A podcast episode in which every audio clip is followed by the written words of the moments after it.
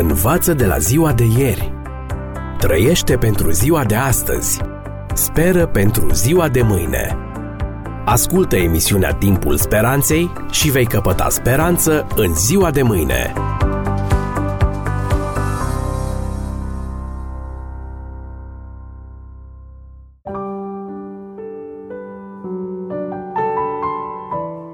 Stimați prieteni, bine v-am regăsit la o nouă ediție a emisiunii Timpul Speranței cu genericul Viață fără limite. Astăzi vorbim despre porunca a șasea, să nu ucizi. Și am putea începe această emisiune cu una din cele mai renumite crime, cea comisă de banda lui Charles Manson, care în anul 1969 în Statele Unite a intrat în reședința actriței Sharon Tate, însărcinată la data aceea înjunghiindu-le pe ea și pe alte patru persoane de aproximativ 100 de ori și lăsându-le pe toate fără suflare. Sau am putea discuta despre cazul senzațional al lui Richard Speck, care a uimit lumea după ce în 1966 a agresat sexual și a ucis opt infirmiere într-o singură noapte. Dacă nu sunteți interesați de astfel de crime sângeroase care țin capul de afiș, Putem oricând să discutăm despre crimele care au devenit deja banale și despre care citim aproape zilnic în majoritatea cotidienilor importante din întreaga lume și pe internet. Un traficant de droguri îl ucide pe un altul, un soț își ucide soția sau o soție își împușcă soțul, un membru al unei bande îl ucide pe un altul dintr-o bandă rivală, au devenit atât de comune încât zac uitate undeva pe vreun colț de pagină de internet sau pagină de ziar, adeseori alături de anunțuri imobiliare și publicitate comercială. Desigur, acestea sunt doar crime individuale. O crimă aici, altele patru acolo, încă șase dincolo și alte opt într-un oraș îndepărtat. Mărunțișuri. Istoria însă ne dezvăluie cifre cu adevărat mari genocidul din Ruanda, Holocaustul, Revoluția culturală chineză, atrocitățile lui Stalin și Hitler și lista poate continua. Iar toate acestea s-au întâmplat doar în trecutul apropiat. În acest secol, comenta în anii 90 Richard John Neuhaus, atât de mulți oameni au fost uciși intenționat de alți oameni, încât diferențele dintre estimările istoricilor sunt de ordinul zecilor de milioane. În cele din urmă, aceștia au căzut de acord să împartă această diferență sau să rotungească numărul victimilor din 10 în 10 milioane. Ce ironie dureroasă este faptul că porunca împotriva crimei vine imediat după cea care ne spune să ne cinstim părinții. Porunca a cincea, după cum am spus, ar părea lucrul cel mai natural. Și totuși, Dumnezeu ne îndeamnă să-l facem. În timp ce a comite o crimă, ar părea lucrul cel mai nenatural. Și totuși, ni se interzice să-l facem. Din nou spun, din cauza păcatului, trebuie să ni se ordone să facem ceea ce ar trebui să fie în natura noastră și trebuie să ni se interzică să facem ceea ce ar trebui să fie împotriva naturii noastre. Dragi prieteni, indiferent de credința lor, majoritatea oamenilor înțeleg motivele și logica din spatele poruncii a șase. Nici o familie, comunitate sau societate nu ar putea supraviețui dacă această interdicție nu ar fi înțeleasă, fie chiar și numai intuitiv și apoi implementată. Și totuși, Iisus Hristos face ceva remarcabil cu această poruncă. Iată ce spune ea. Citez. Ați auzit că s-a zis celor din vechime să nu ucizi. Oricine va ucide va cădea sub pedeapsa judecății. Dar eu vă spun că oricine se mânie pe fratele său va cădea sub pedeapsa judecății. Și oricine va zice fratelui său, prostule, va cădea sub pedeapsa soborului. Iar oricine va zice, nebunule, va cădea sub pedeapsa focului ghienei. Am încheiat citatul. Mântuitorul lumii nu se oprește aici, ci merge în profunzime ca să arate care este rădăcina problemei crimelor și omuciderilor. Citez. Așa că dacă îți aduci darul la altar și acolo îți aduce aminte că fratele tău are ceva împotriva ta, lasă-ți darul acolo, înainte altarului, și du-te întâi de te împacă cu fratele tău, apoi vino de a aduți darul. Caută de te împacă de grabă cu pârâșul tău, câtă vreme ești cu el pe drum, ca nu cumva părâșul să te dea pe mâna judecătorului, judecătorul să te dea pe mâna temnicerului și să fie aruncat în temniță. Adevărat îți spun că nu vei ieși de acolo până nu vei plăti cel din urmă bănuți. Evanghelia după Matei, capitolul 5, de la textul 21. Făcând abstracție de aspectele culturale concrete pe care le abordează Isus aici, principiul este universal și uimitor. Nu avem nevoie de Moise ori de morala creștină pentru a ști că nu este bine să ucizi.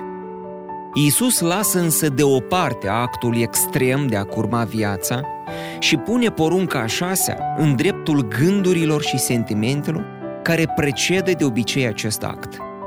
El radicalizează ceea ce este evident.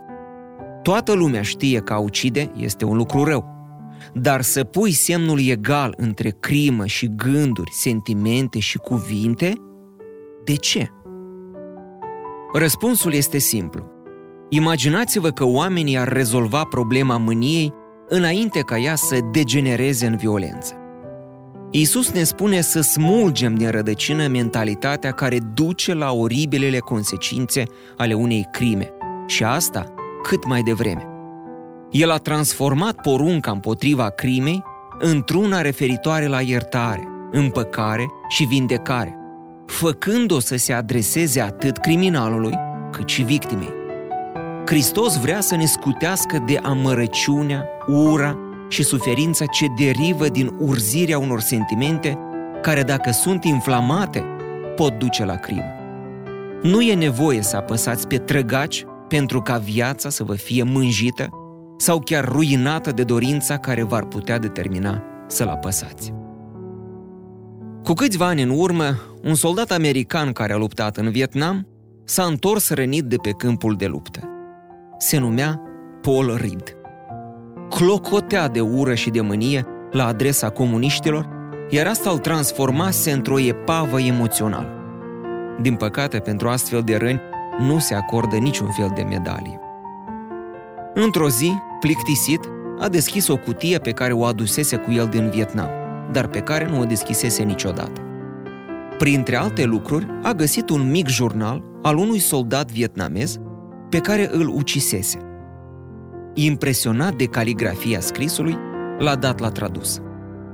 Uimit de frumusețea și de sensibilitatea care se ascundeau în spatele rândurilor, a văzut pentru prima dată latura umană a celui pe care îl urâse cu atâta împătimire.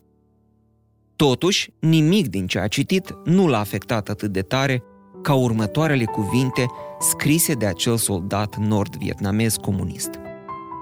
Uite totul, liniștește-te, dragostea nu poartă pică.